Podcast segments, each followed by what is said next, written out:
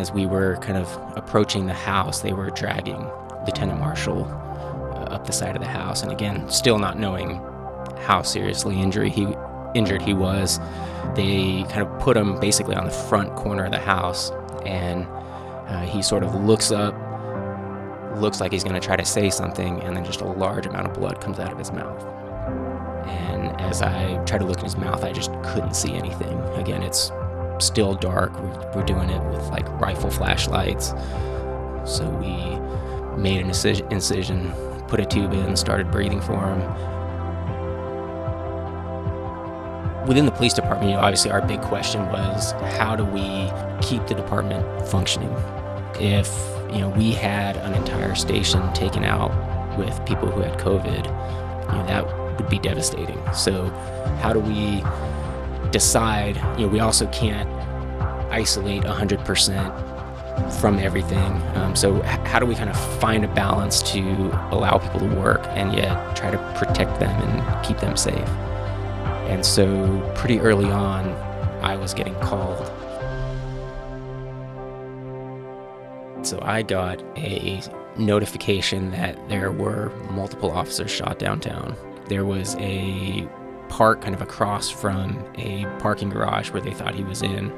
Uh, I saw some officers kind of huddled behind a car, so I pulled up there, got my gear out. That's when I was I don't remember if it was on the radio or how I heard that he was in the El Centro College. So uh, kind of made my way that direction. You're listening to the ATO Bridging the Divide podcast, brought to you by the Assist the Officer Foundation.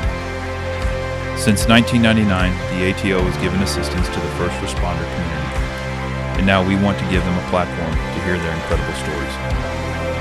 We also want to hear the stories of the many people that support us. Our community is small, but it is strong. We have differences. We don't always agree, and we all make mistakes. But together we can grow, we can heal, And we can learn from those mistakes. and together we can bridge the divide.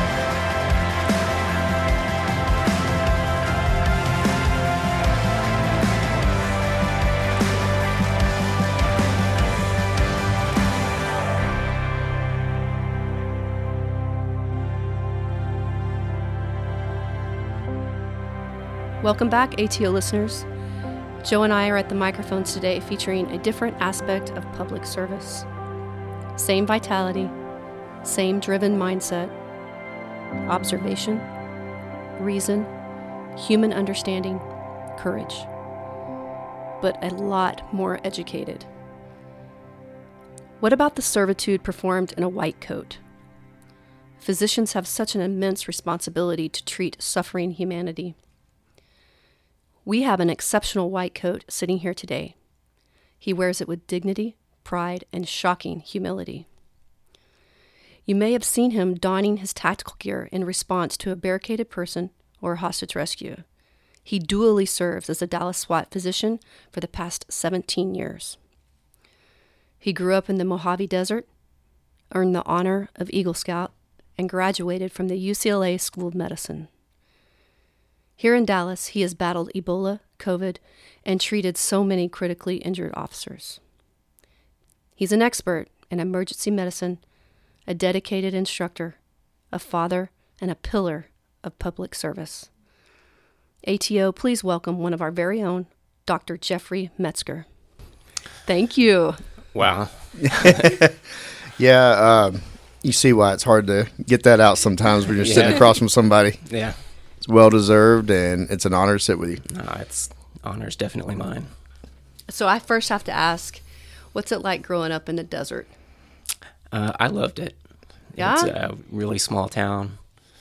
Uh, actually, third largest city in California land wise, but 2,400 people. Oh, wow. Lots of dirt bike riding, and So, did you grow up riding dirt bikes? I did. Very cool. Yes. So, what was your first dirt bike?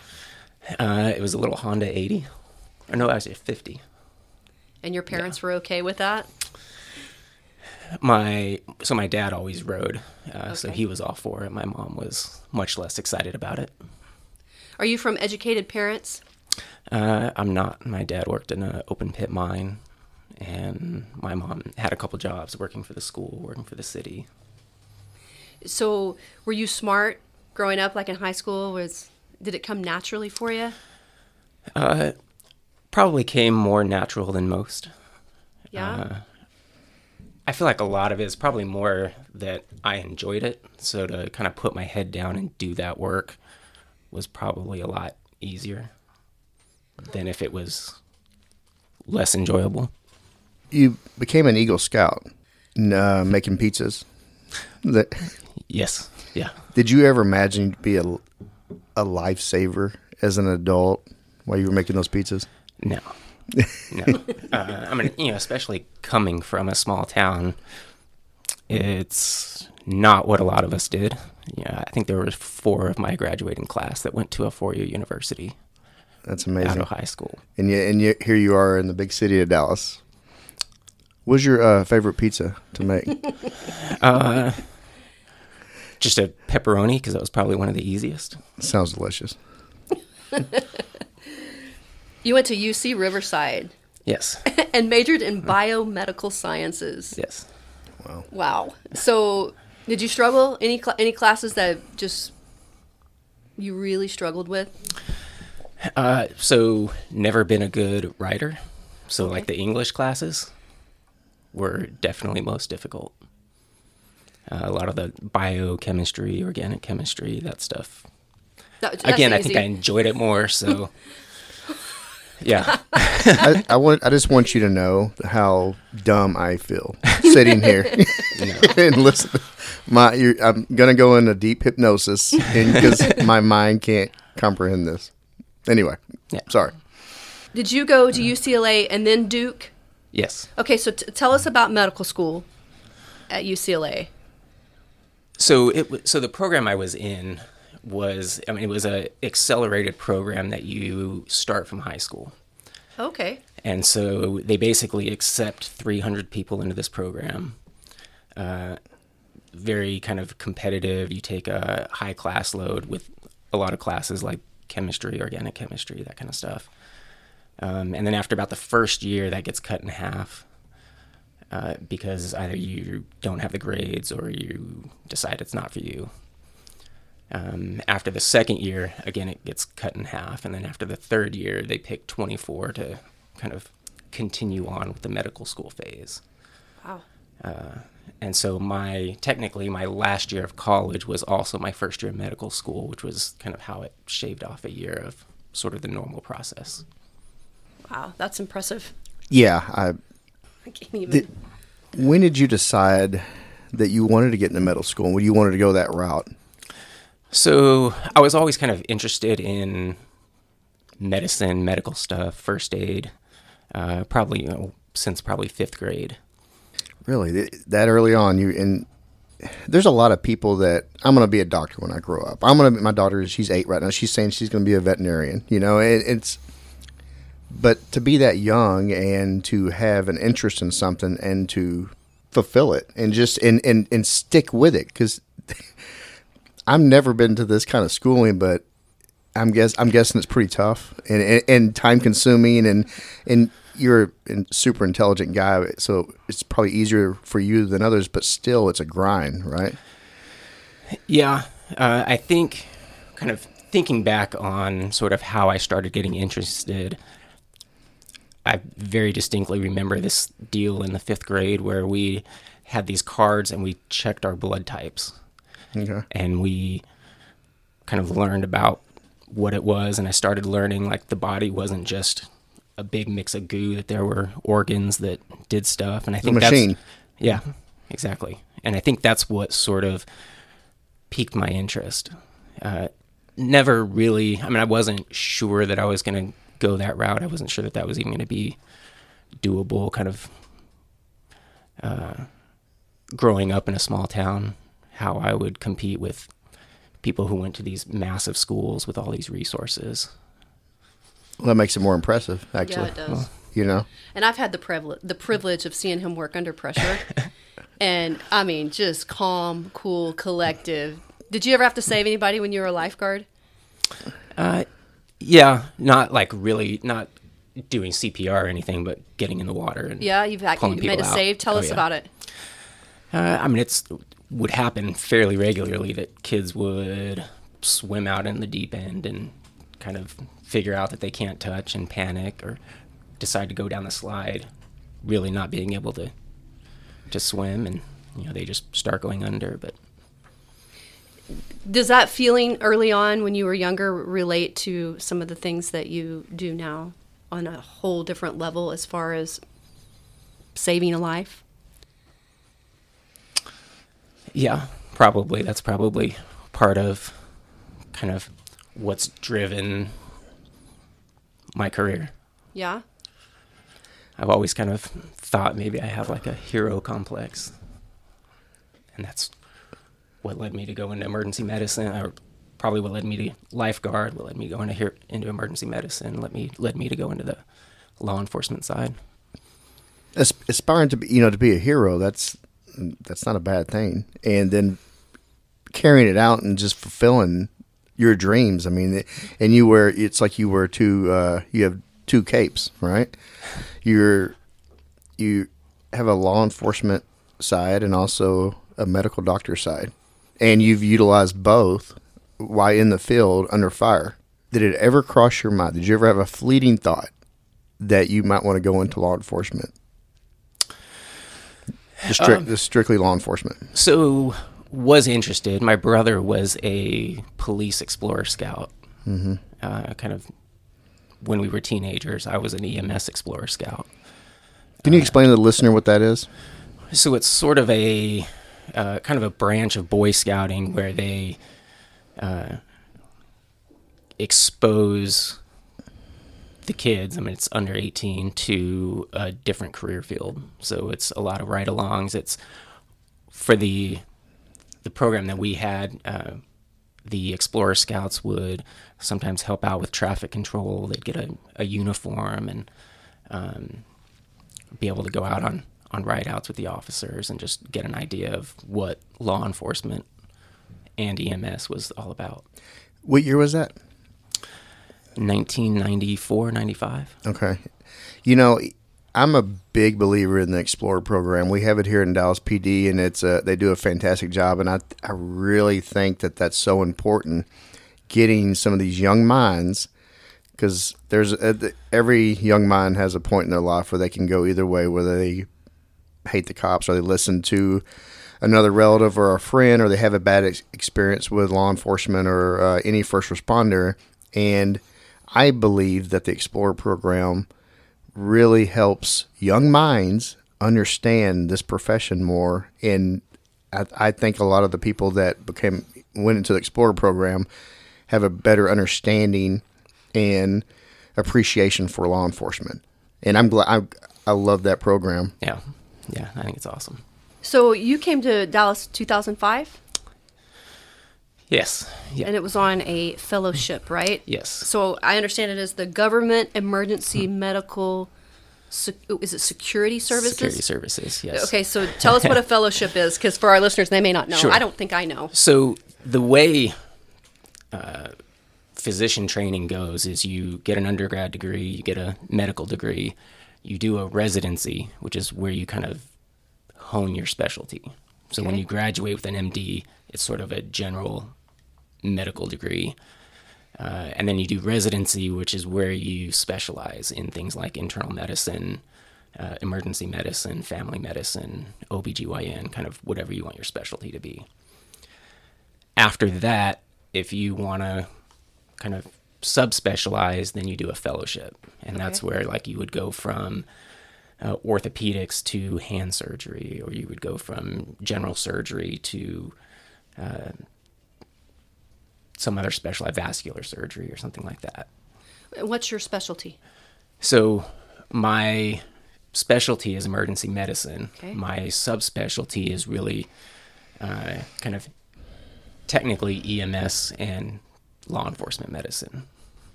So that's what my fellowship was. The uh, whole fellowship was basically had three parts. It had EMS, it had disaster medicine, and tactical medicine. Okay. and we would get an exposure to all three of those areas and basically focus on one. And obviously, my focus was on the tactical medicine side. And so you came to us on our SWAT team. Was it 2005? Yes, Now, did you have to go through basic SWAT? yes, Do, do you remember that? I very much remember that. Tell us a little bit about that. Uh, that's a lot of work. um, I, even though I was a lot younger than I am now, I mean, I certainly didn't have the physical fitness that a lot of the people on the SWAT team did. Um, and so that was, I'm like I say, I was just, it was tough. It was eye opening, um, but it was incredible. I mean, a lot of stuff that people just don't know and never get to see. And amazing. I mean, really kind of amazing how sort of academic and intelligent SWAT has to be. Who were some of the main players over there when you got into SWAT and you went through the uh, to the SWAT schools? So uh, I was there when A and E was doing our filming. Um, so it was a lot of Claggett and uh, certainly Hack, Seibel. Okay. yeah, they they're listeners, and I wanted to. Uh, I want. And I was talking to Claggett actually yesterday that you were coming on. He was all excited to hear hear this episode. I said you're gonna have to wait a little bit, bro, but it's gonna Yeah. be good. So So did they did they outfit you in gear? or Did you have to provide your own gear? So they hooked me up with gear, uh, radio, helmet, vest. Uh, we got a lot of our medical gear from Dallas Fire Rescue. Okay. And it was bare bones, right? Like I mean, you started this this project. So really, uh, so Alex Eastman came on a year before I did. Okay. Uh, and he and Bobby Owens really sort of laid the groundwork. Uh, and then I came on a year later, and Because I think most teams have paramedics as their their responders on their teams, and we were one of the first, and correct me if I'm wrong, in the country to have actual physicians as, as part of our team. yes. can you explain the difference, like for the listener, like what a, a, a tactical doctor as opposed to just a, a paramedic, what, what what the difference is? Because Sure. I don't know myself. really. Sure. So, uh, certainly, the most teams use paramedics to kind of do the frontline medical support, and a lot of that is because the type of medicine that needs to be done on that front lines isn't surgery. You know, it's not very high end medicine, not the same stuff that we would do in an emergency department. It's very quick, immediate life saving measures, stopping bleeding, one of the biggest things. Uh, and then evacuating them out to a safer area and providing the rest of the care. So, a lot of that care can very adequately be done by paramedics. It's done all the time across the country. You know, lots of lives saved uh, because of paramedics who are out there doing this. Uh, sometimes they get advanced training in things like uh, surgical airways, uh, things that may they may not otherwise be doing out on the streets. Uh, but it's a another model. It's one that we hadn't ever really chosen to go here in Dallas uh, for I think a lot of different reasons. Um, part of it is you know we sort of serve as a training site for physicians that are going to go out and provide medical direction for paramedics Okay. in other locations. And so part of our mindset is we want to give these physicians a frontline view of kind of what's happening, you know, what happens at the, the point of injury. It's like field, basically field triage, is, is what you're.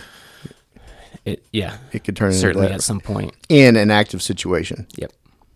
So for the listeners out there, you worked your your required shift in the ER, correct? And then would come out here on your on t- own time and be a part of our team in full gear, just like us in the APC. Is that right? Yes. Okay. Yes. And were you paid extra to do that? No. So you were pretty much volunteering your skills and your time to make our team better and safer, right? Yes, you can say that.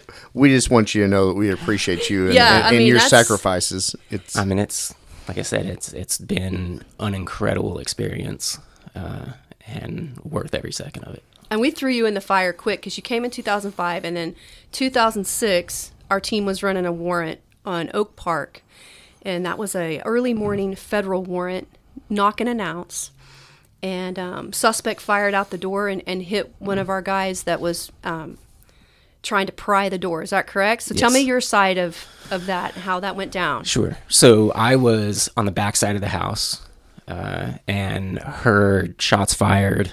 Um, heard shots fired come over the radio. Uh, heard that there was an officer injured, and then one of the officers on the D side of the house, the, the side of the house, uh, they had told me that there was an injured officer over there. So uh, I left the APC, kind of went to the side of the house, took care of the officer that was injured, had a gunshot wound to his arm. Um, I believe he was also hit in the chest, uh, and uh, started taking care of him. what officer was that? Uh, that was Dolfo. Yeah, Sergeant Adolfo Perez, and he wasn't a sergeant at the time. Yes. Yeah. But he, he went up to the door to because the, the door had a cage on it, and he had the pry in his hands. Yes. And as he went to pry the door, the suspect fired out the door, and and hit him in the arm while he was holding the pry. Remember Yes. the damage with the pry. Yep. And um, when you got to him, and correct me if I'm wrong, did, did he have some blood coming out of his mouth? So initially on the side of the house, no. Uh, he uh, actually, I believe it was Randy Lancaster, was starting to bandage him. Uh, and so I went up to him, kind of looked at his wound, uh, finished with the bandage. What did you see as far as just can you describe the wound what you saw when you first came up? It was just listen? uh, through and through through his forearm. okay. That's that's that's just old hat to him. Yeah. That's just old hat. Just yeah. through and through. just through and through. yeah. Yes. You have to say it with the accent. It's just a flesh wound. Just a flesh wound. Uh, and so we pulled the APC up to the corner so that we could evacuate him out to the perimeter. Uh, and when we got him to the perimeter in a safer space, he started coughing up some blood. And what were your initial thoughts when you saw that? Uh, that he probably had some lung injury. And so, did you go to work right then? So yeah, you know, making sure that he had good air movement, looking for a wound, seeing if he actually had a wound going through his chest, uh, examining his arm, making sure, seeing if he had any arterial injury or uh, obvious nerve damage from that wound, uh, and then we had DFR come up to the perimeter and we loaded him up and we went to the hospital. Where did you do? Where were you doing all this? Was it the side of the house, or, or is it Uh, out the towards front of the house. The front of the house. So okay. picked him up on the side of the house, and then we evacuated him to the front and down the street. What was going on as this was happening? Uh, did you did you realize that other that officers got had been hit? So I knew there was at least one other officer that was injured that my partner, Dr. Eastman, was taking care of. Okay. Uh, who who was he working on? So he was working on Dale Hackbarth. Okay. Yep. And, and so D- so Dell was hit in He was hit- hamstring area. hit in the leg, yep. Yeah. By friendly fire, on this, but we didn't know it at the time. Yes. Yeah. Right. Yeah. We just all I knew was certainly a lot of gunfire. It sounded like in both directions, but he was the only other one hit that I knew of at that time. Shout out to Dale. What amazing recovery. Yeah. Yeah. He's awesome. He's always been a huge supporter of the program, even before that in that incident. So it really is now. he's awesome. yeah.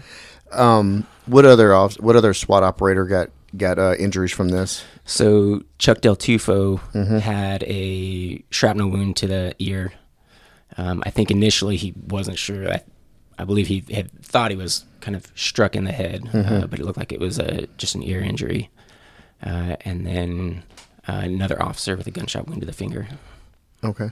I actually spoke to Chuck yesterday. He's excited. He's a, he's a, he's a listener. Shout out Chuck. Awesome. He yeah he's excited. Uh, uh, he had some questions for, for okay, you. perfect. Bring Okay. He want he he asked, did you realize how many officers were were wounded at the time you were you were wor- initially working on the on the first one? No, definitely not. In fact, I think it was probably in the ambulance when I was communicating with Alex uh, that I first heard that there was more than just the two of them. Could you hear shots being ringing out when you were at the scene? Yes, definitely. Okay. and there was so there was the the initial shot, uh, a couple other shots that I didn't know which direction, whether they were coming from inside the house or outside the house, uh, and then went to a gas plan. So kind of hearing those rounds going in as well. Okay.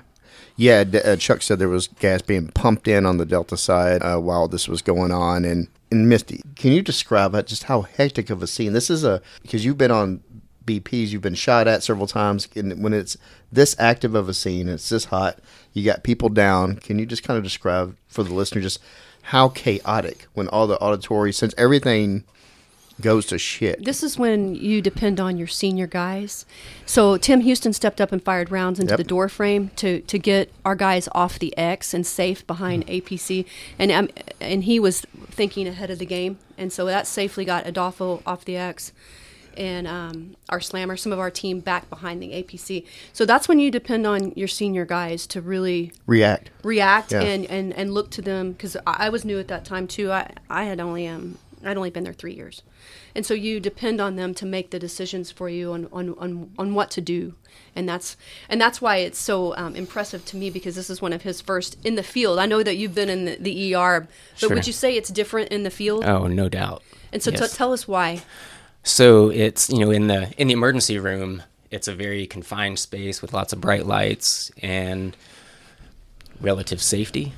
Whereas outside of a dope house with people shooting back and forth and starting to pump gas and um, you know dim lights and you, you only have the equipment that you have with you, it's uh, entirely different. It's not a controlled environment. Not in the least. No. Yeah, this is one of those warrants that was right at daybreak. Yes. It was early, Oh. early morning warrant, and um, and and to this day, there's still a lot of controversy on those early morning warrants yes. and waking people up out of bed. And Yeah. when when you when you when you got to Adolfo, when did you realize that or determine if he was shot or not in the chest? Like, how did you did you did y'all strip off his gear? How did you find that out? So after we got to the outer perimeter was when we took down his body armor. Okay. Yeah. And so, was was he in fact shot in the chest? Uh, so I believe he was, but I think the side that he was shot in was fine. Uh, he ended up having pneumonia on the other side. And So I don't think he, Adolfo not- even knew he had pneumonia. Not even related. No, he had mentioned he was coughing earlier, but yeah, when we got to the emergency room and saw that he had pneumonia, we were like, "Wait, what's like? This was not expected at all." And so that force knocked that blood loose, and that's what was causing the bleeding from the mouth.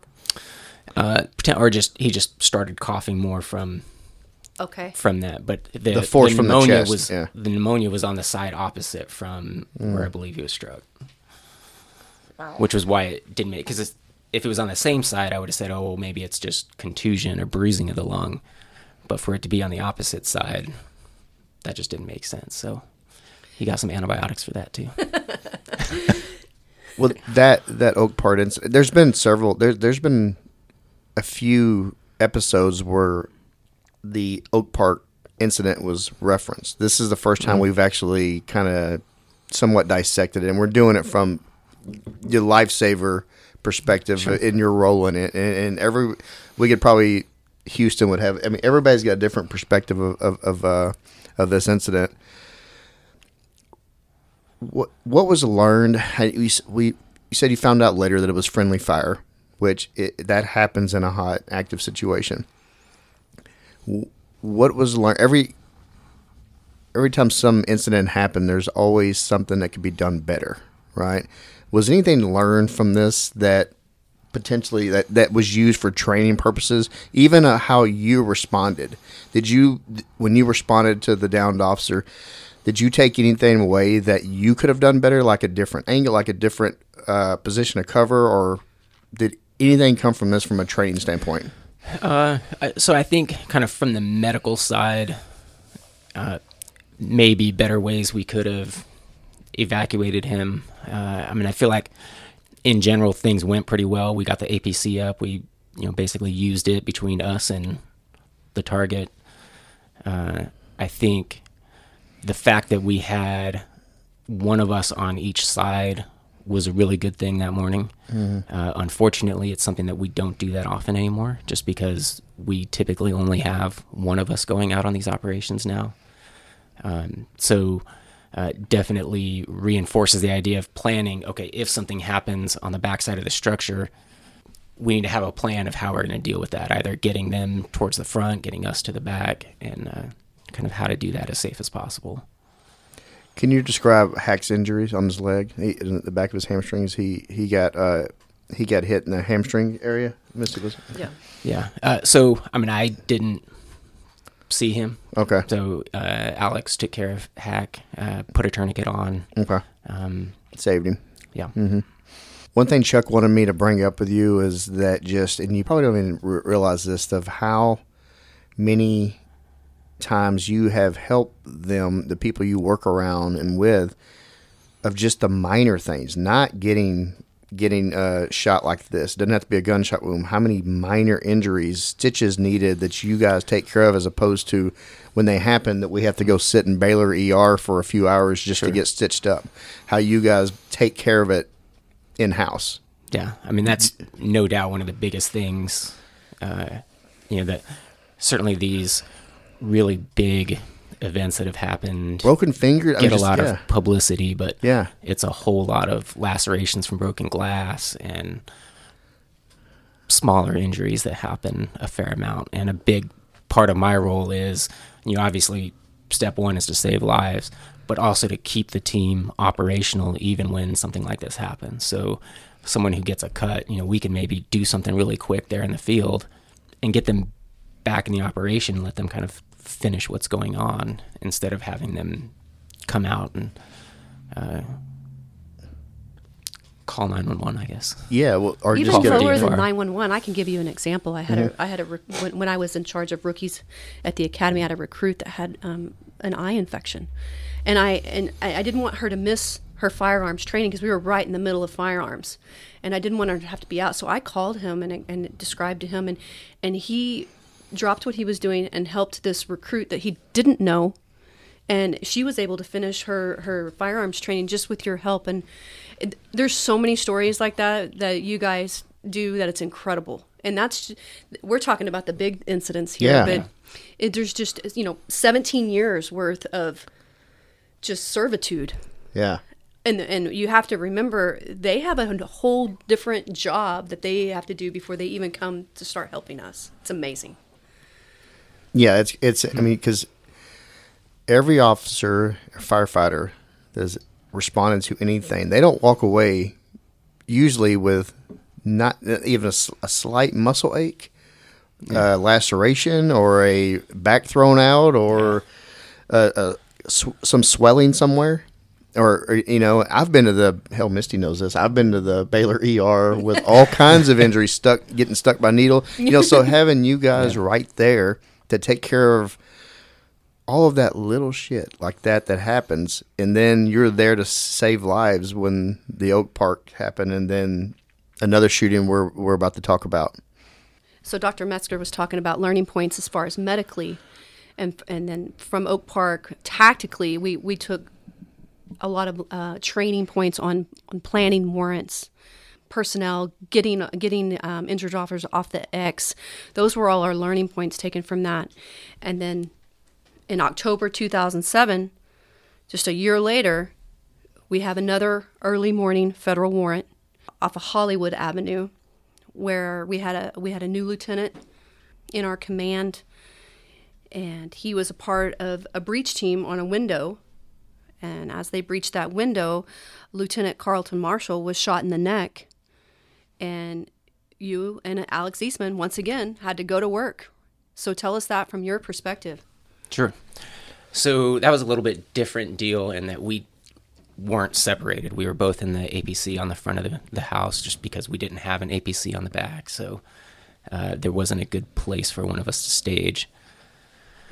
The team made entry. Uh, there were some parts of the operation that were that were going underway, glass breaking, all that kind of stuff. Uh, and then all I heard was officer down. I never heard a gunshot. Um, it sounded like it was muffled, maybe from under a pillow or something.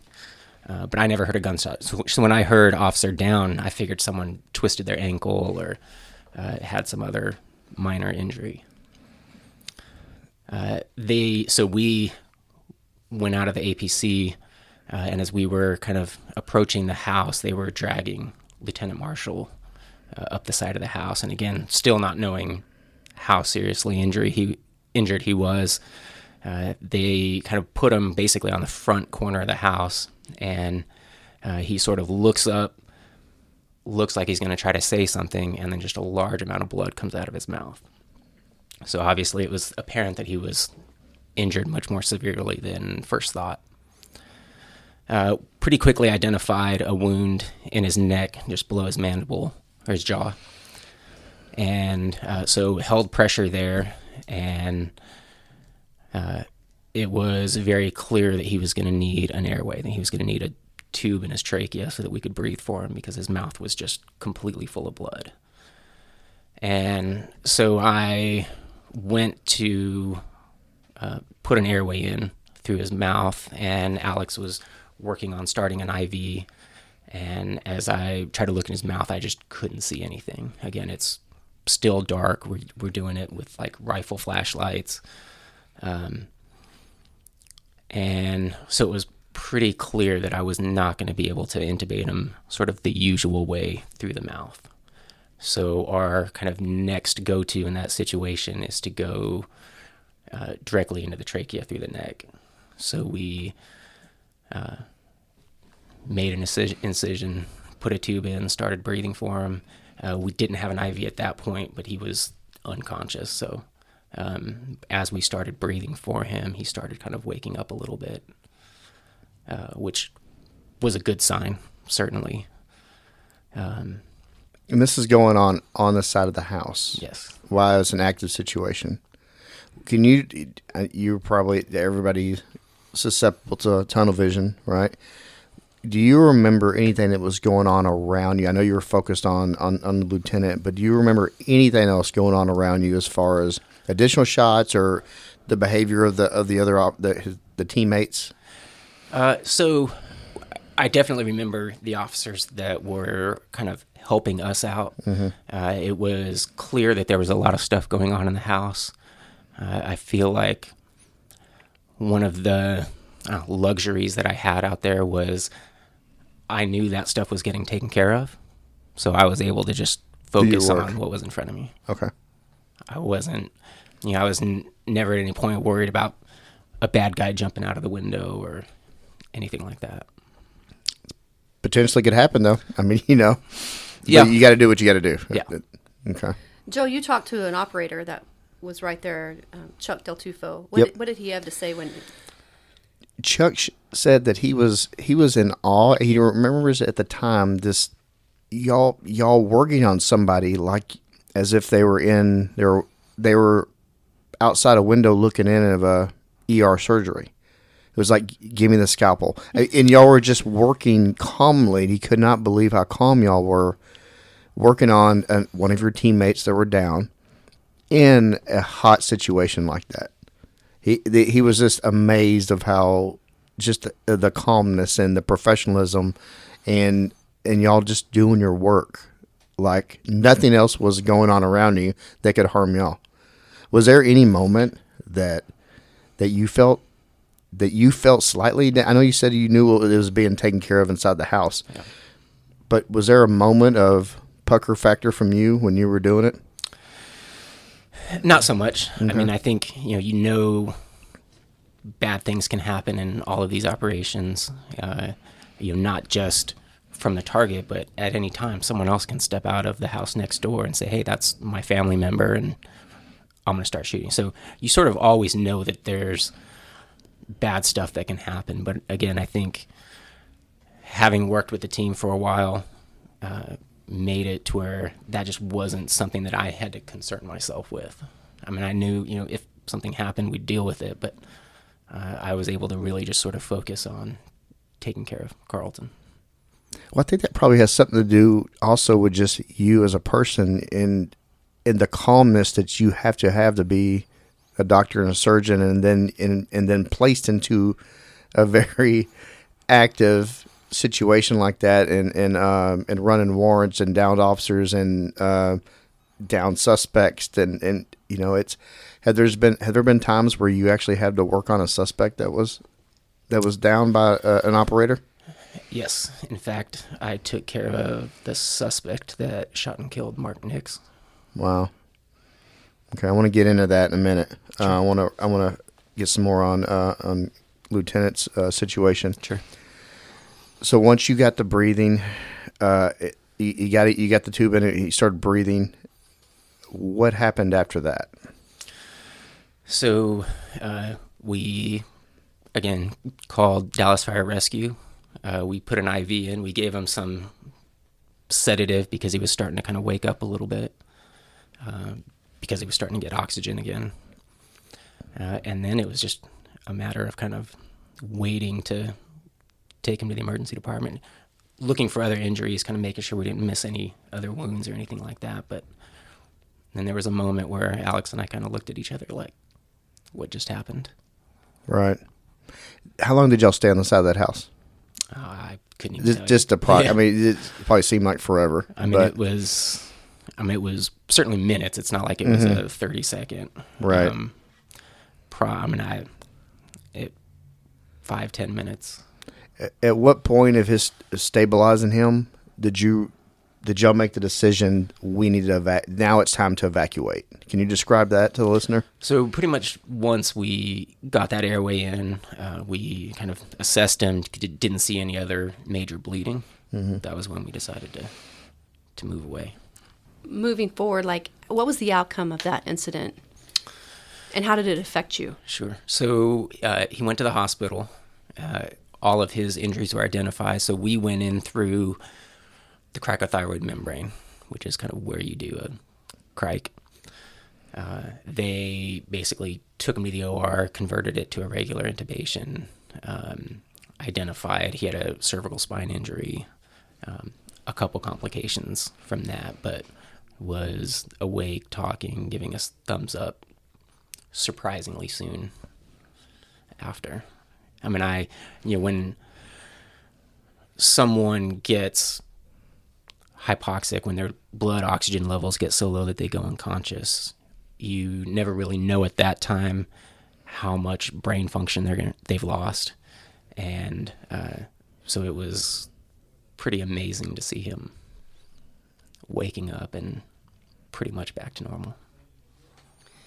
And he was paralyzed for quite some time, but eventually was able to walk with a walker in the future. Yes. Correct? Yes. So you guys saved his life on, on the side of that house. Would, would you agree with that? Yeah, I think that's safe to say. Okay. Mm. Be- And- Being a member of SWAT, how are you able to separate friendships and work when it comes to dealing with critically or mortally injured friends? How do you how do you cope with that? How do you deal with that? Uh, when you're dealing with it, you just don't think about it. I guess you just go to work. Does it hit you after though? Yeah. Okay. Because most of the like if you if you're working in an ER, or E- most of the people you would not know, correct? Yeah. Yeah. Yeah. But in these situations, you're actually dealing with friends and teammates, and and we've all lost friends and our blue family. Yeah, I just wa- I, I was I was Chuck actually wanted me to Yeah.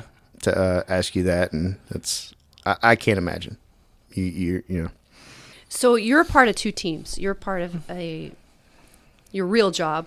It- you're a physician. You're part of an emergency team. at A very very busy hospital because you, cause you worked out of Parkland, right? Busiest in the country. Yeah, and so that is high stress level. And then on your off time here, you're over here with this team. So tell me how, the differences of being in a within a tactical team around police officers and being around physicians, nurses. I feel like that's what has helped me do this for as long as I have, uh, because they're two totally different environments. And if I did either one, I could probably see myself getting burnt out. Okay. Um, whereas to be able to go in the hospital, kind of move through patients, uh, take care of 15, 20, 25 patients and then leave uh, and then go do PT or training or go to the shooting range.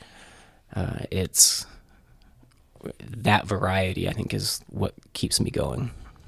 Now, are you armed? I am. And so, would you say that the mastery of weapon weapons is um, surgical?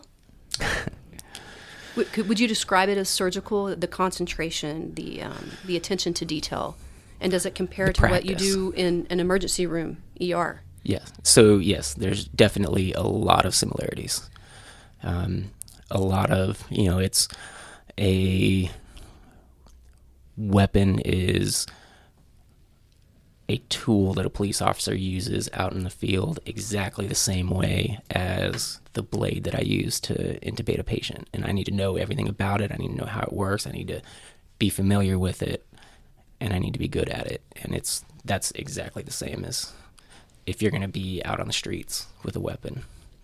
But you're on a side of a house with a scalpel, uh, cutting a, an operator's throat.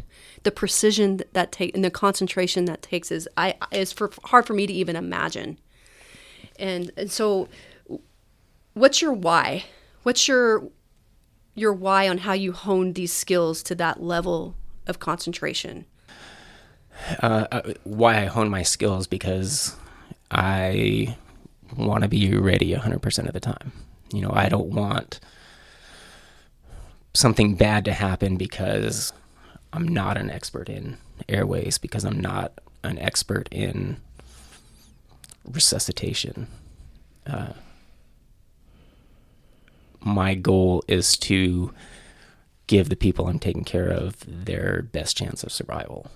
And sometimes it doesn't work. You know, sometimes me giving them their best chance still isn't enough. Uh, but Is that heavy for you?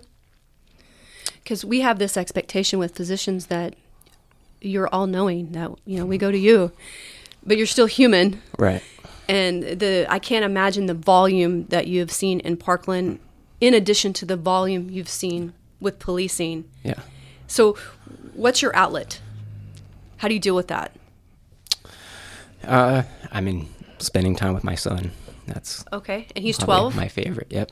Would you say these jobs have um, given you a different outlook on parenting and love and being a human? Yeah. I mean, it's. I feel like I definitely see where parenting has gone wrong in some situations. Um, you know, it always pains me to see the mom that's upset that we're arresting their son at a dope house. Sure.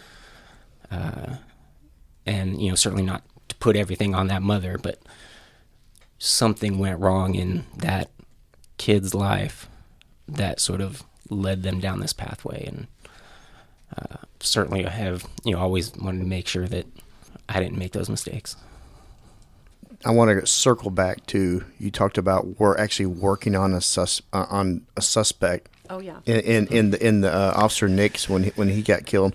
We haven't really talked about that incident on um on, on this podcast, and we and I would like to. I know Jason Jark um, was is is the uh, one that why the guy was still shooting and went out and, and pulled Officer Nix uh, away from the vehicle. It was a vehicle takedown. He approached the vehicle. It was after a car chase and uh, spun out. Pat Starr was out there, and uh, Jeremy. So, what what was your role? And the su- suspect basically barricaded himself inside inside that car, and he had a, if I remember correctly, like a machine gun pistol. He struck Officer uh, Nix uh, with, and um, he ultimately he died from those wounds. What role did you play in that incident? So we were actually driving to another warrant when that was going down. So we heard it come across the radio. Uh, I heard that there was an officer down that uh, they were going to transport him to Parkland in a patrol car, uh, which I knew meant that Parkland probably wasn't going to get a heads up on it. Because usually when Dallas Fire Rescue is taking them, they'll radio in and say, hey, this is what we've got, so you can be ready for it. So I called Biotel and kind of gave them a heads up and tried to start kind of spinning things up so that they'd be ready for him. Uh, and then we went to the scene to to deal with the suspect. Okay, and when- you arrived to the scene, what what what happened once y'all got there? So we knew the suspect was barricaded in the front seat of his car. Uh, he was kind of slumped over, but did appear to be breathing. And so uh, we made some steps to uh, essentially kind of get him out of the car. I don't remember if we shot gas. I don't remember exactly what the progression was. Uh, but essentially, we got him out of the car. He was unconscious at that time.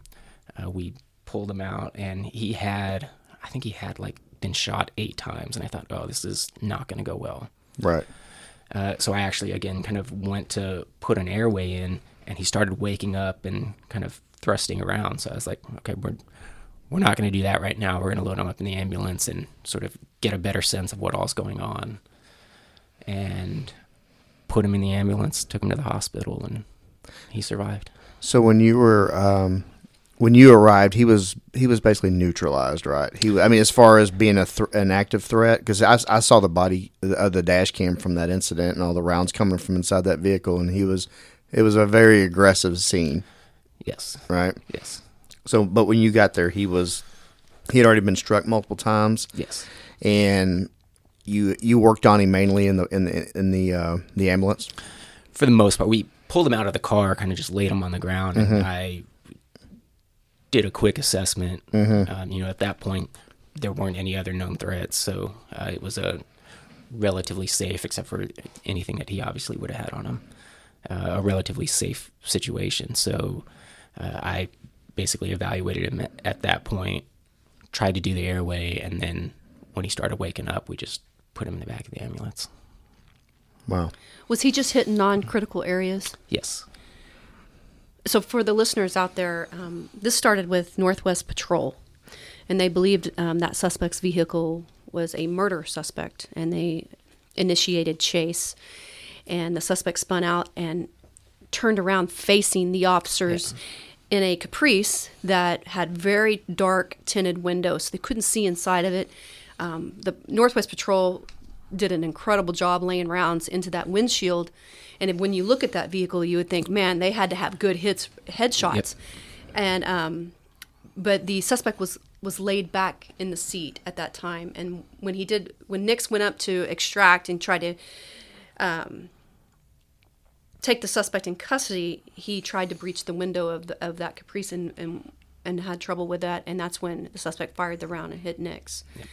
And so, and like you said, Jark and uh, Jeremy Borchert got Nix off the X and transported him to Parkland in a squad car. So it, we we actually used that video as an officer rescue training video because they did such a good job of getting him off the X. laying down fire and the, while the while the and them running into a very very hot X Yes. And in, in uh, extracting him. Terrible, terrible deal. And I, I we are going to uh, eventually get on some people, some other people that first responded to that, and and and get their story and perspective of that. Uh, it was terrible uh, loss of life for DPD. Oh yeah, and so we've covered a lot of tactical that tactical piece on your fellowship, but you've also handled Ebola, COVID, and so does that cover another piece of it? And what was that piece again? So, well, so the there's a lot of this idea of tactical medicine, this operational medical support. Uh, the within the law enforcement side, we kind of expand into other ways that we can help the department. So dealing with pandemics, dealing with you know there was a MRSA outbreak in one of the gyms. Uh, just kind of sort of trying to offer our expertise however we can help the department, not just out in the field on operations. Do you remember Ebola? Yes. Okay, and so tell us a little bit about that. Tell our listeners because they they may not even remember it. A lot of our young officers. So one of the issues was we had a gentleman here from Africa um, who had Ebola, and the you know one of the issues became well you know, how worried about it do we need to be? And you know, he was, I believe, had an order, but at least was directed to isolate. And the and then some nurses also got it, and uh, the questions became, well, you know, how do we as officers, like, what do we do if he decides to go to the mall? Um, and so really just kind of working with the department on dealing with uh, how to respond to situations like that. Everybody's heard of COVID. Ebola, right? A- And I remember hearing about Ebola. What? Damn! I saw that movie Outbreak with Dustin Hoffman. I mean, you know, it was Yes. with a little with a monkey with the the beard. You know, and that's terrifying because you know, usually when you hear about Ebola, you think, well, this you're not going to survive this. Is this is this is it? And to hear that it was in our city, behind the scenes, were, were you pretty concerned with the outbreak? From you from a, looking at it from a medical standpoint with your expertise.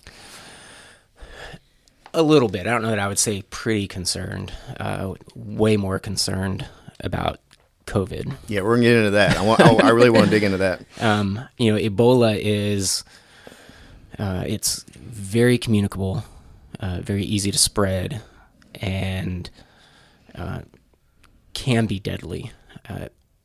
In the United States, we are lucky to have a lot of resources that they don't have Yeah, and its origin. in Africa. So uh, I think you know our we, we would expect our survival to be higher, but uh, still recognizing that it was deadly and not something to mess with. and definitely didn't want it to sp- like, spread, especially the first responders because you can lock down all you can. You can avoid people all you want. First responders cannot lock down, and we can't. Exactly. We have to. We have to contact folks. Yes. I think diseases are more scary than an armed suspect. Oh yeah, especially the unknown diseases like the Sure. COVID. Yeah. And and then you, you know what are some of the effects of Ebola? To describe like if you're dying from Ebola, what, what what's going on with you physically? So really bad diarrhea, hmm. vomiting, and you just can't keep fluids inside your body. And so people basically dehydrate and die. Wow. Yeah, that's that sounds like some people's Saturday nights. the, the- the Cowboys Red River. Um, want to get into COVID? You, I, I, I could not wait to get on this topic with you because when it happened, it was a it was a form of SARS, right? It was a the, is it called isn't this called SARS V two SARS-CoV. CoV Yes. two. so whenever this happened, can you tell the listener because you were probably in a lot of meetings when this first hit and of how I mean really terrified everybody was as a city and, and the leaders that didn't have the expertise and you're sitting there trying to explain explain to the lay person and you're scared yourself. Yeah. So the big issue with coronavirus, COVID, was we just didn't know really anything about it. You know, we early on we didn't know exactly how it was spread. We didn't know how dangerous it was. We didn't know what the pattern was going to be like within the community. You know, we saw what was happening overseas. Um, and then we started seeing what was happening like in New York City. And it was just something that we just you know I like to know what I'm dealing with. So when I'm dealing with a heart attack you know I know a lot about it and how to treat it and what to expect. But we just didn't have that with COVID. And From from a medical sta- from a medical expert like yourself, you like to know things. And when unknowns pop up like this, I mean, law enforcement we deal with unknowns every time we approach a door. Right. But how what was going through your mind? You had to be somewhat calm, and especially assisting the, the police department, who I'm sure we were ter- we, we're not experts in the medical field. What were you thinking at that time? So it was just a matter of, I think, trying to do what we felt was the right steps, take the right steps, do the right things. And again, we we didn't know exactly what that was, so we were just sort of making best guesses based on the limited information we had. Uh, and in the end, some of it was good in the end, some of it wasn't. It was either useless, not helpful, or could have been actually harmful. Did it overwhelm Parkland? So we had a lot of COVID patients, but our total volume dropped. People just stopped coming to the emergency department. Oh, okay. So our total ED volume dropped by I think around 20% or so. Is that because of the lockdown? Because people were just staying, not going out. And, Yes. And, okay. And I think there was a lot of fear. People were Yeah. afraid to come to the hospital because they knew we had it. I mean, we were certainly seeing a lot of COVID and taking care of it every day. We tried to keep it separate from the patients who didn't have COVID, but that was tough. I mean, we identified a lot of people with COVID who didn't have any symptoms. And a lot of people just probably thought that you, even a little bit to this day, people get sick with uh, sniffles or they get a fever. There's probably a fleeting thought that do I have COVID, as opposed to a flu. Seemed like the flu's gone away since since this has been Yes. going the last two years. Yeah. You know, um, driving into Dallas during the initial lockdown and the city lockdowns, it was like a two week right. Were you part of those those conversations as far as locking down the city? Because you know the, the the PD didn't stop. We had to keep coming Oh in. yeah. yes, uh, part of those conversations. Okay. Driving into the city, it, it was like that movie "I Am Legend." Will Smith. I mean, really, there was crazy. There was like no traffic, At at no time of o'clock in day. the morning, yeah. yeah, at even five p.m. Yep. going home. Yeah. it was scary, eerie. Yes. There was none of those creatures though. Thank God. Thank God. I would have had to get a German Shepherd like he had. cool German Shepherd, by the way. Um, when did you first start hearing about this virus? I remember when I did, and it was like a little news blurb, and I kind of just blew it off. Did, when you first started hearing about it, did what were, what were your initial thoughts about this? So my initial thoughts was it was probably uh, much ado about nothing. Yeah, Just, I mean, you know, obviously we knew it was a virus. We had been through like the Middle Eastern respiratory virus, uh, and that ended up, you know, that was again kind of something that we heard about and were kind of worried about, but didn't really pan out here in the United States. it's interesting that you had that response. I mean, because I, I had that response, but I'm just a dumbass. I mean, I what you know, I, and they hear you, the, an expert, and you're in in this field, and you're just kind of like, yeah, that ain't nothing. I mean, most people, that's how most people thought. Wow. Yeah. I mean, you know, obviously we, as we got more information and certainly as we saw what was starting to happen on our own soil, Right. that all quickly changed. Especially up in New York. I think New York was hit hardest in the beginning, right? They were the kind of the ground zero for the, the major outbreaks. Yes. Yeah. Yeah. as the plan unfolded, can you kind of just can you describe your role and it was ever evolving? Uh, can you describe what you were doing at this time as far as uh, assisting the PD in the city? Sure. So, uh, within the police department, you know, obviously our big question was how do we keep the department functioning? If you know we had an entire station taken out with people who had COVID, you know that would be devastating. So, how do we decide? You know, we also can't isolate hundred percent from everything. Um, so h- how do we kind of find a balance to allow people to work and yet try to protect them and keep them safe?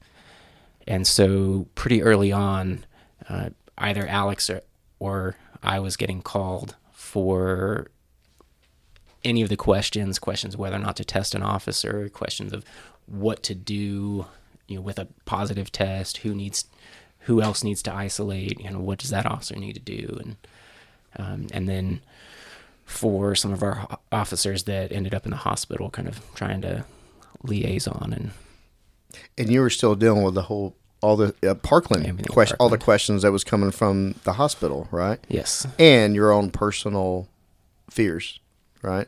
That was there ever a point that you felt a little overwhelmed with all this? Uh, not in particular that I can remember. All right. I'd have been, yeah, I'd have probably wanted to isolate and not pick up the phone, but Yeah, that's that's impressive. I mean, Doc. there there was definitely a lot of phone calls, but I mean, it's But you only knew what you. I mean, the, in in that what was going on initially, in the way the uh, since more information, more research has come out, it's not how it is now. right, and a lot of it is the virus has changed. The Omicron variant that we're dealing with now is different than what we saw in 2020. What's your thoughts on, um, or your opinion on vaccinations? Uh, 100% for them. Uh, So tell our listeners why. because I think that's going to be the only way, and I think that has done a lot to get us into the position we're in now. Uh, and I think that's going to be the only way to protect ourselves in the future. Uh, one of the big issues with this virus is that you know we've seen it mutate, and the more of the virus you have in the community, whether they're sick enough and coming to the hospital and dying or not, the more of it you have out in the community, the more chance of it mutating into potentially something that could be worse, and we could kind of start seeing more deaths again than what we're seeing right now. What part of the of the country's response, whether it, whether it was lack of um, pharmaceuticals, masks, gloves, what part, what was the most shocking to you that we we were not prepared for as a country with this? I feel like probably medical supplies. Yeah, uh, being concerned about our ability in the hospital to have the equipment that we need to protect ourselves.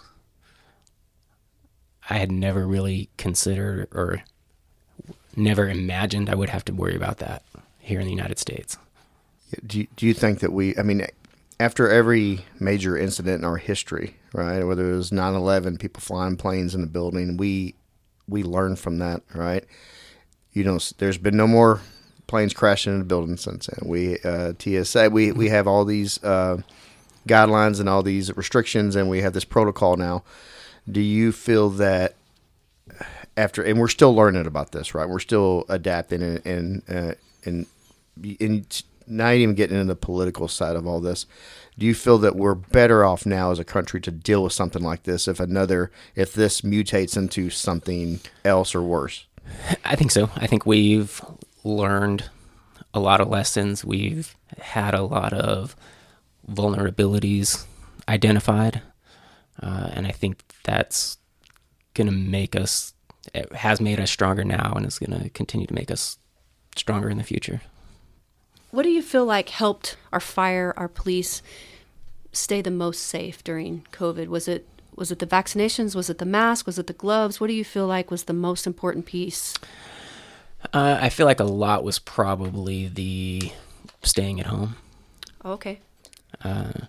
I think that certainly I think the mask masking has been huge.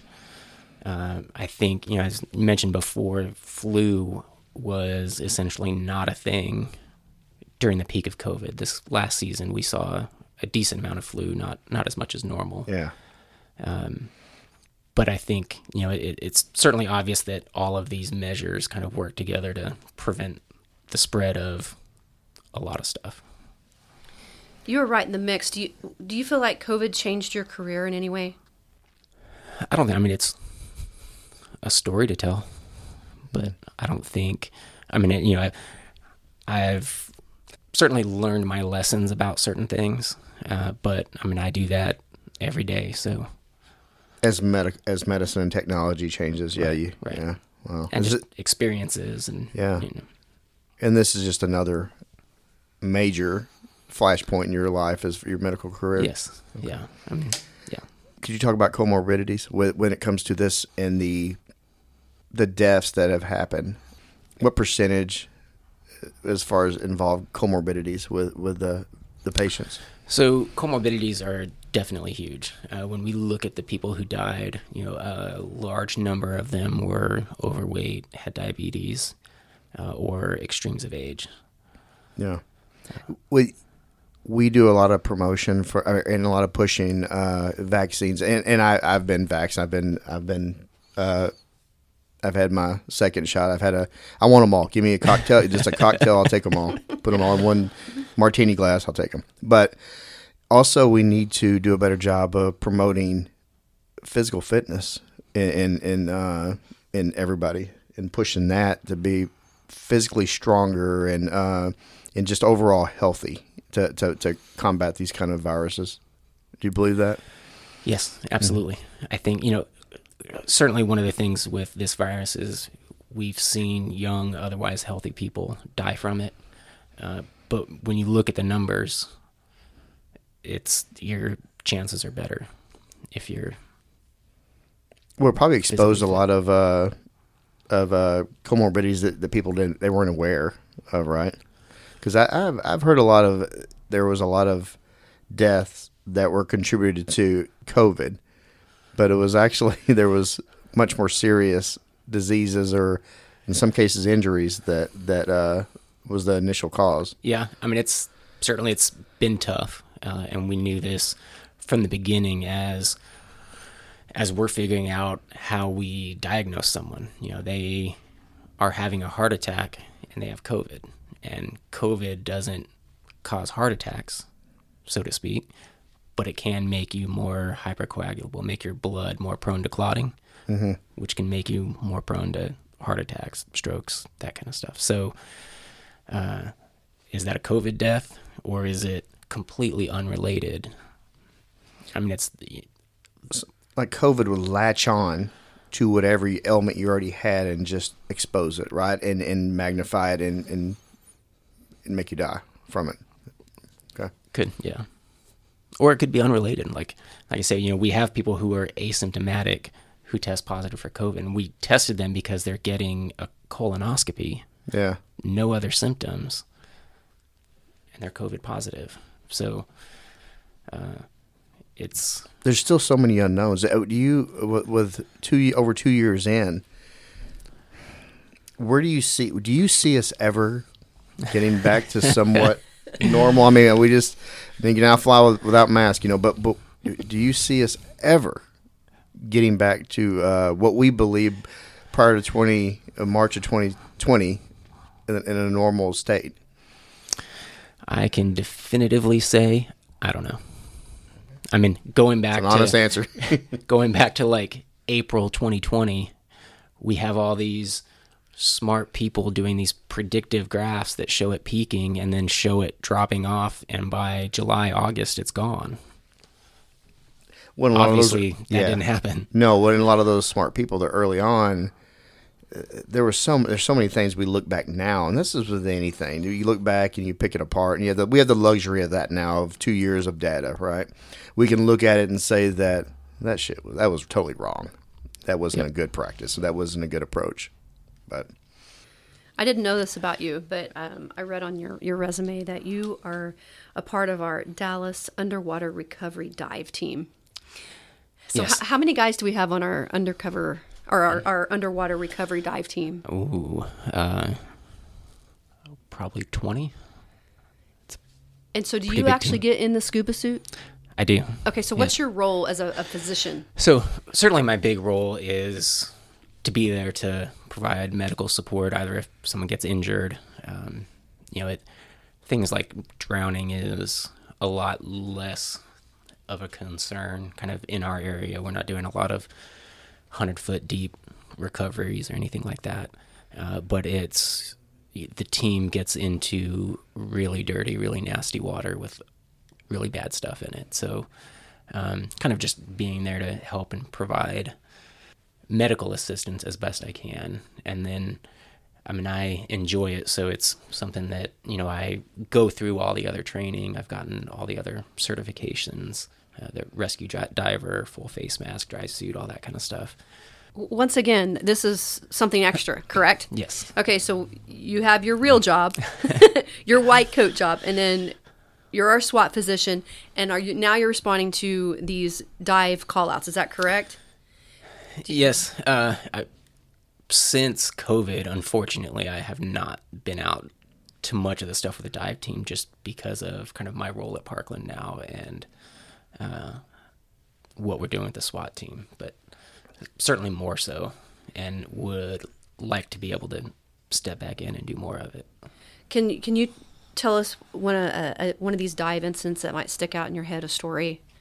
Because I, I think a lot of our listeners have no idea the nastiness that these guys are going into. Oh yeah. It's yeah. I mean, it you know, I didn't realize we had so many bodies of water within the city. So you know, they're getting into these little tiny ponds behind a apartment complex, and uh, obviously things like White Rock and um, some of our bigger bodies of water. And it's so the main goal of the team is to either recover evidence, so looking for guns, laptops, whatever, when they get hear that you know a suspect has thrown something into the water, uh, or to do body recoveries, and uh, that's something that uh, certainly I wasn't planning on doing when I started all this, but the, dive team they go out and they, there's a lot of bodies they found like uh, dead bodies that are heavily decomposed down into the in these bodies of water right?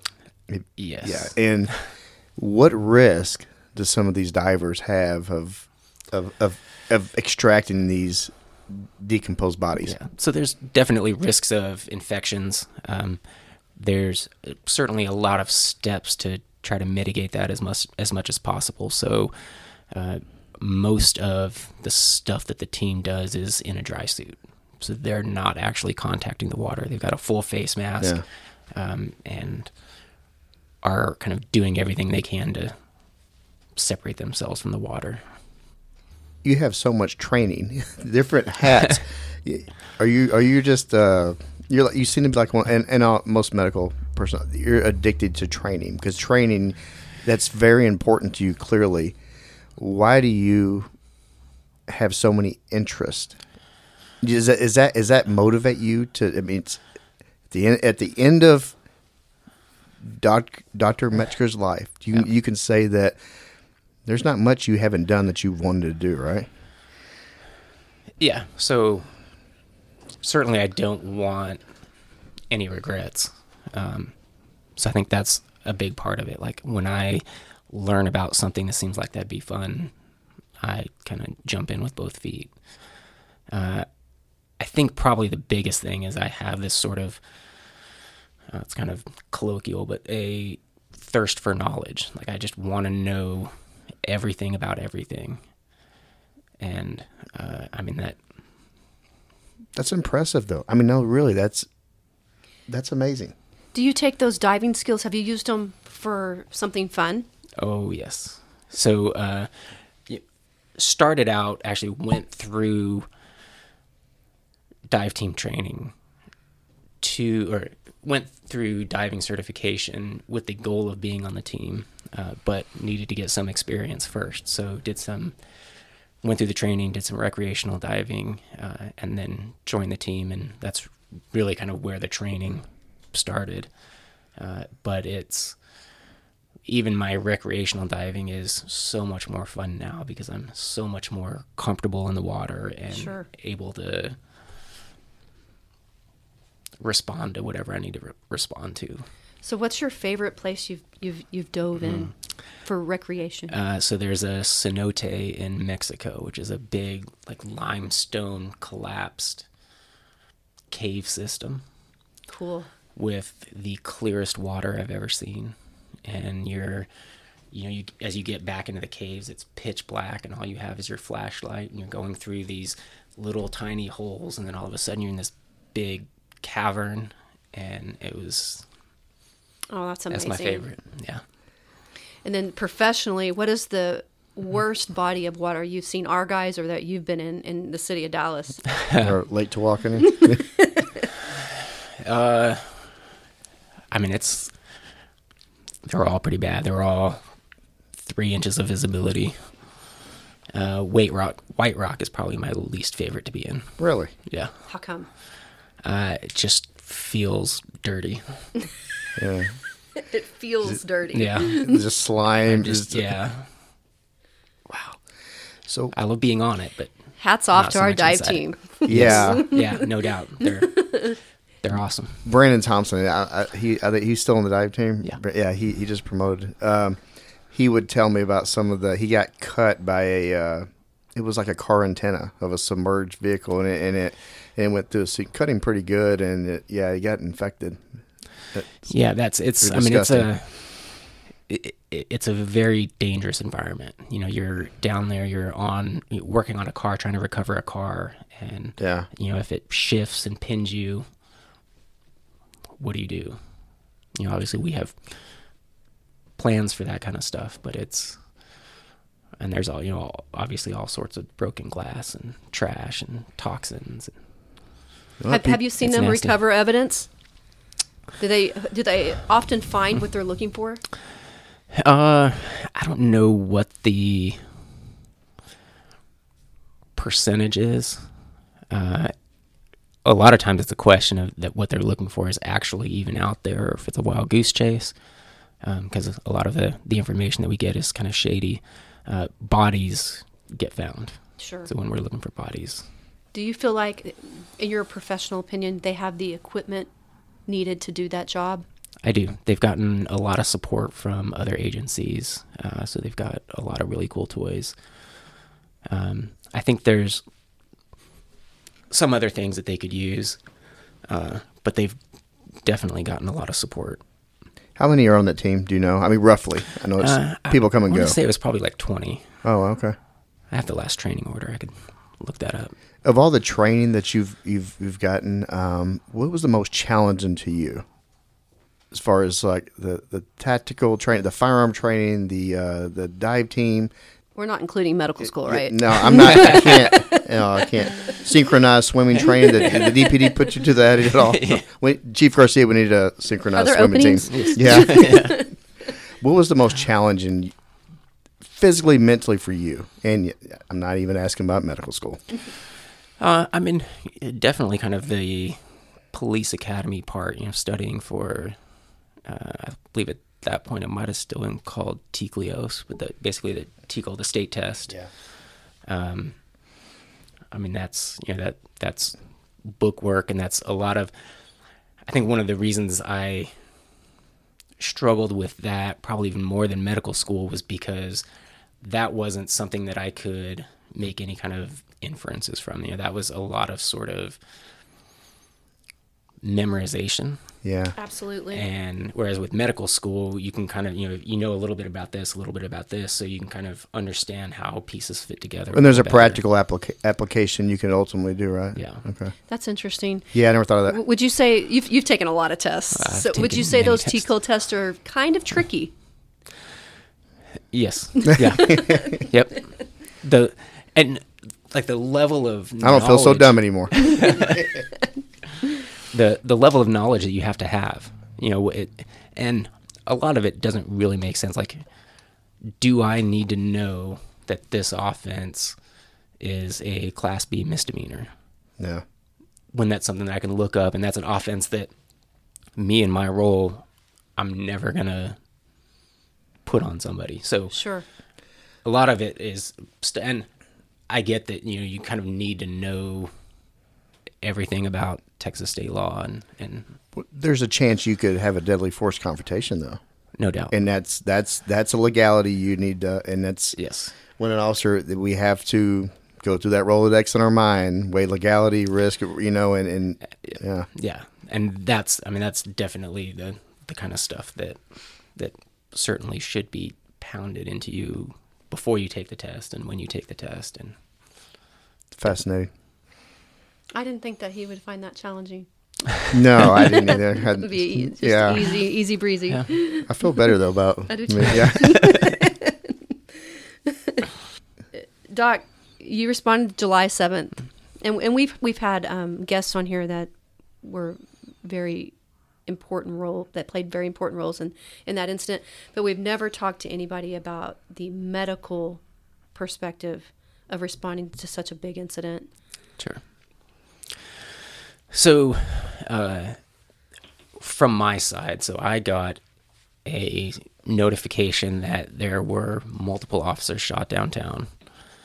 Um, and the initial plan was to actually head towards headquarters uh, to stage, and then we were to all sort of move in. But um, as I started getting closer to downtown, there were a lot of reports of kind of different locations that the shooter was in, that there was potentially more than one shooter. Uh, certainly, with these situations, communication is always very challenging, and the information you get is um, sometimes in direct conflict with other information that you have. So uh, I made the decision to divert downtown. Um, there was a park kind of across from a parking garage where they thought he was in. Uh, I saw some officers kind of huddled behind a car, so I pulled up there, um, got my gear out, and was just trying to kind of get a lay of the land, figure out where the suspect was. Um, and then it was sort of like nothing was happening there. And so, and it was apparent that the suspect wasn't kind of in the immediate vicinity. So uh, I actually went back in to my vehicle and started heading around towards that parking garage. And that's when I was, I don't remember if it was on the radio or how I heard that he was in the El Centro College. So uh, kind of made my way that direction. What was going through your mind when you were hearing about all the down officers and it was still a very active, hot situation? At that time, I remember there was information out there that there was multiple people, that it was an organized, like a, basically a terrorist act. Right. What what was going through your mind as far as uh, other than just knowing you needed to be a place to help save as many lives as you can? What else was going through your mind responding to an event like this? Uh, I mean, I think, you know, certainly within law enforcement, your one of your primary goals is to deal with the threat. Um, and I think the more people you have that you're recognizing that's not my primary role, that's not why I'm out there, but um, figuring out where the threat was and being ready if you've got to deal with the threat, uh, while also trying to be cognizant of whether or not there was a better place for me to be. Right. In all that chaos. Right. So when you responded to the scene, can you describe what what you saw and where you went? So uh, when I got to El Centro, uh, there were already a lot of officers on the first floor, and um, and kind of talking to the team, it sounded like he was in the stairwell, and they had or had gone up that stairwell, and they had him pretty well cornered. And by the time I got into the college, What was going on inside the college on that first floor when you got there? Like, was there, were there people there? Were there other uh, officers there? all officers they had evacuated everyone from the first floor. There was still a group of people up on the third floor that didn't get evacuated until probably a couple hours into the scenario. Okay. Did you it, while you were on that first floor? Did you treat any in, any officers for injuries that were on that first floor? So I did not. By the time I got on scene, all the officers had, all the injured officers had been evacuated. At that time, were you aware of what happened? How many? How much damage that shooter had done? Uh, I knew there were several fatalities. I didn't have a solid number. Like, You know, it's it's hard for me. I, mean, I wasn't I wasn't there. I lost a very good friend, but it's you being there. Uh, and were you getting any kind of intelligence? Were you hearing any of the plan that was going up on that second floor from where you were? Yes. Can you can you describe that? Kind of staying up on it. I mean, it was. Uh, so from my understanding, basically the chief had made a directive to kind of think outside of the box and figure out a way to end this, and uh, gave a news briefing, and the team kind of came up with an out of the box plan to end the situation. The the use of the robot. Yes.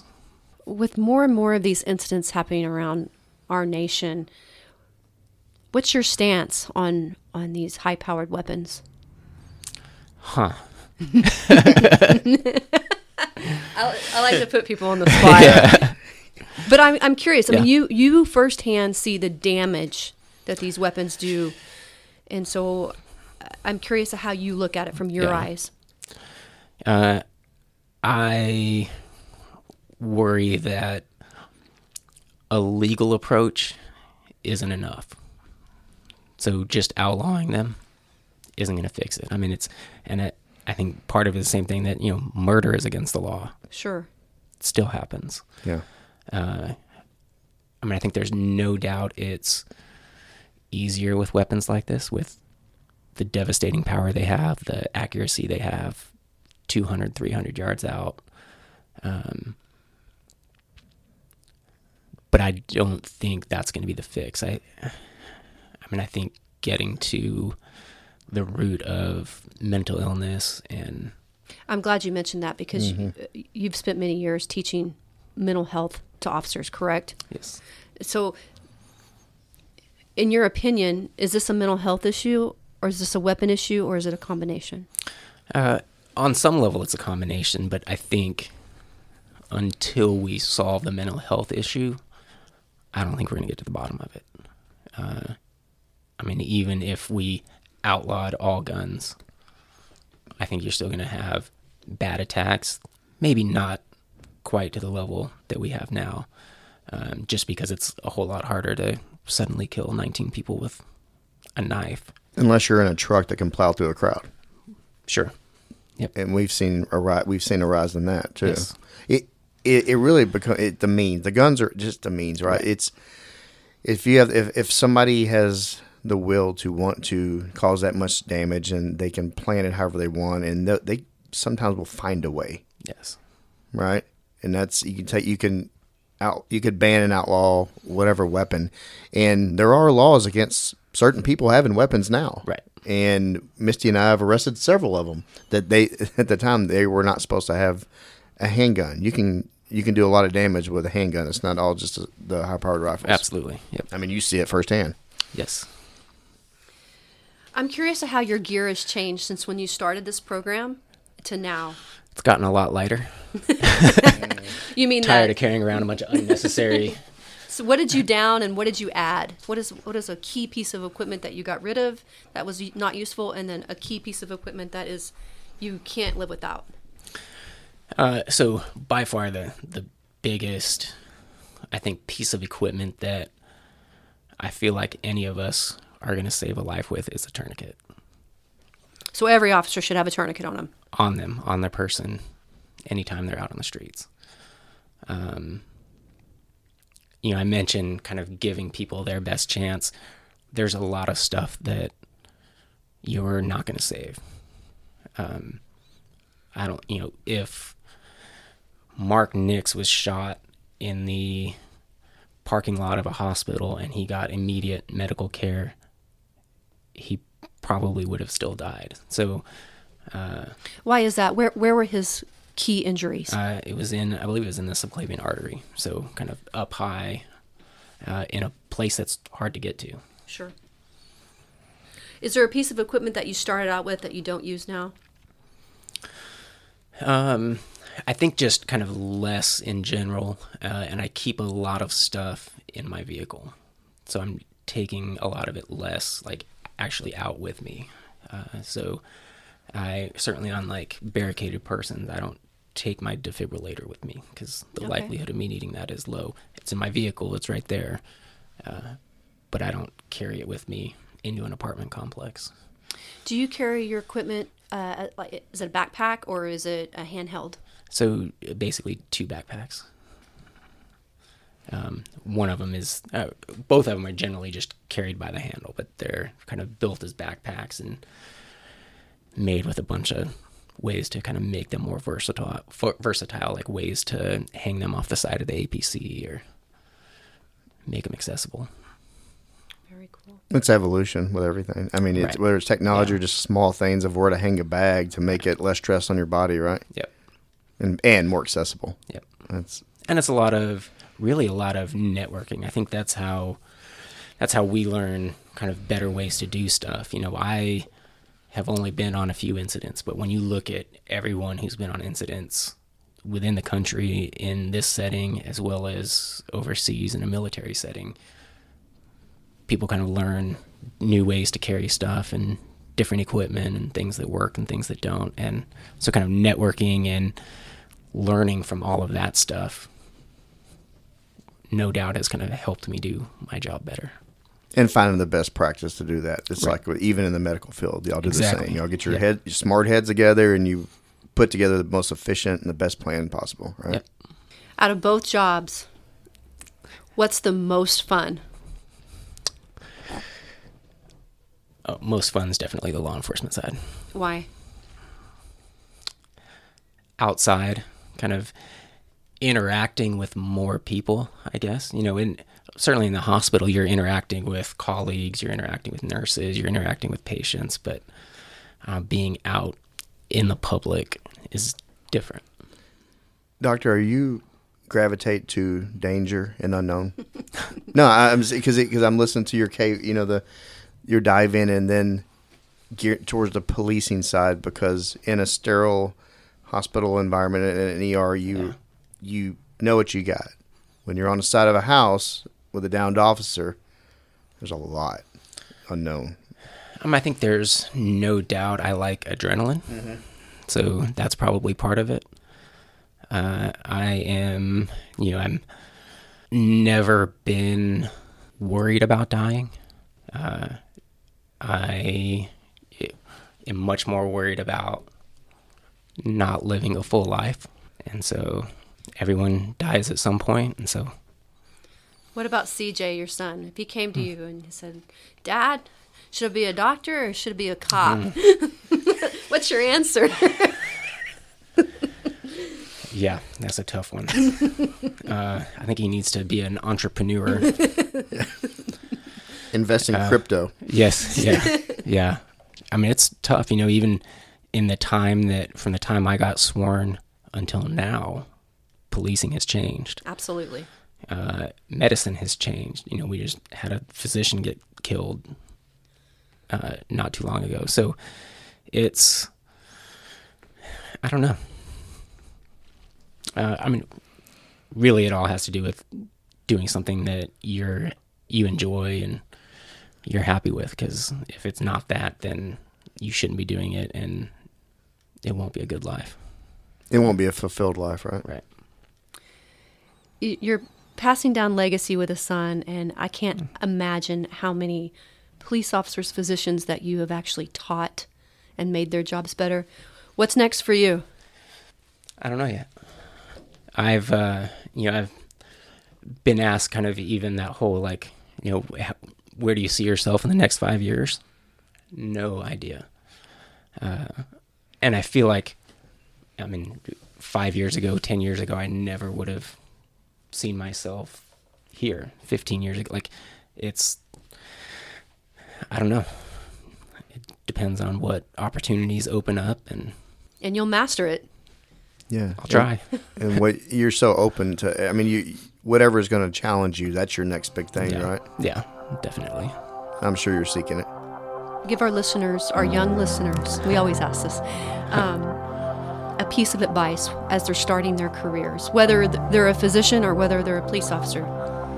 Give them something from your from that brain of yours.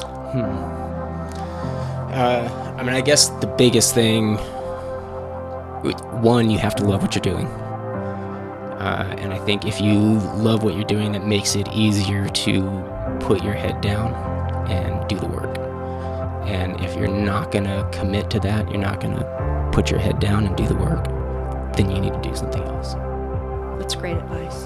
Thank you for your blue collar mentality, even in a white coat. it's um, it's impressive. It's it's inspiring, and you've been such a wonderful asset to our department. It's amazing. Thank you. It's been an honor. Doc, thank you for being here. And take, I know you're super busy No. individual. Really? Yeah. yeah. yeah. We'll let you get back to your your dive in and, and uh, caves and saving lives. I can't thank you enough for coming on here and uh, and educating our listeners on what you do. And Misty and I, I can't thank you enough for keeping us safe and protecting this department and city. Thank you. Thank you, guys.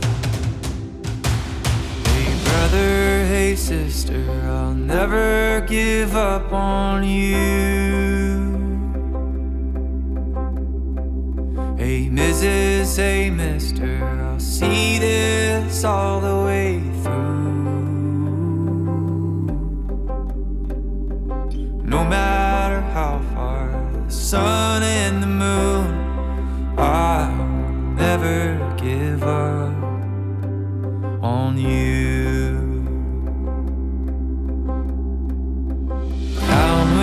Lonely, I'll pull you up. Life leaves you heavy when the going gets tough. I'll be your shoulder. Together we'll run up from the bottom. Yeah, we'll rise above. Hey brother, hey sister, I'll never give up on you.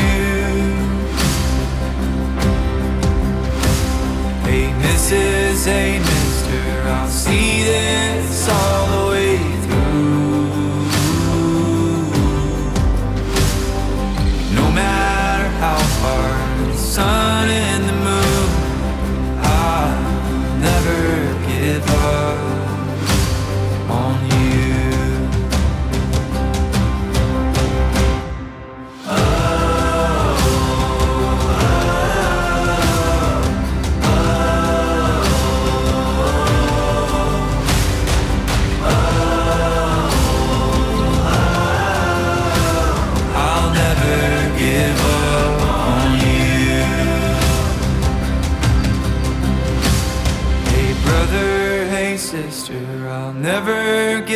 give up on you.